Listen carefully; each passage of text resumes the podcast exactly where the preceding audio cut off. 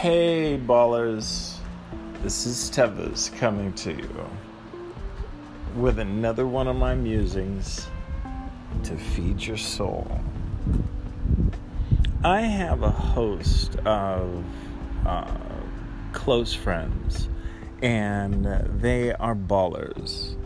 And they are at the top of their game. They are running on maximum efficiency and even in my conversations with these guys, they there are things that trip them up.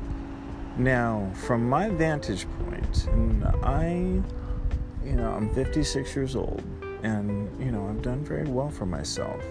But I look up to them and I hold envy in my heart. And in talking to them, you know, I put them on a pedestal. And like I said, in talking to, you know, these various individuals, they are fighting their own demons. Interesting. It is the concept of wherever you go, there you are.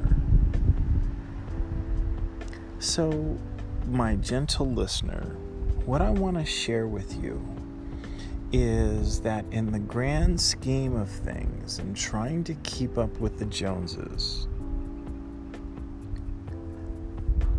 the race is long, the race is arduous, the race is daunting, and in the end, what you will realize and what I need to keep reminding myself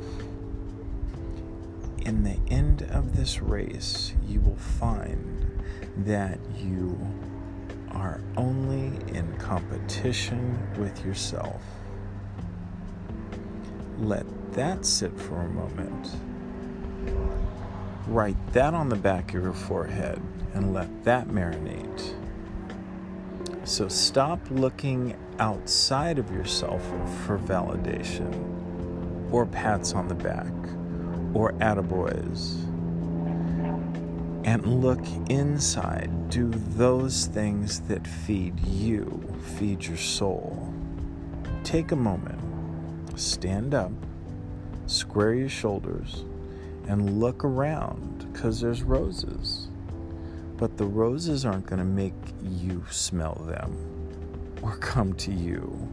You've got to go to the roses to smell the roses. So that's all I got to say for the right here and now.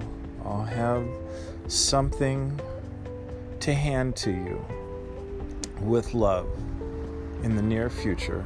I double dog promise.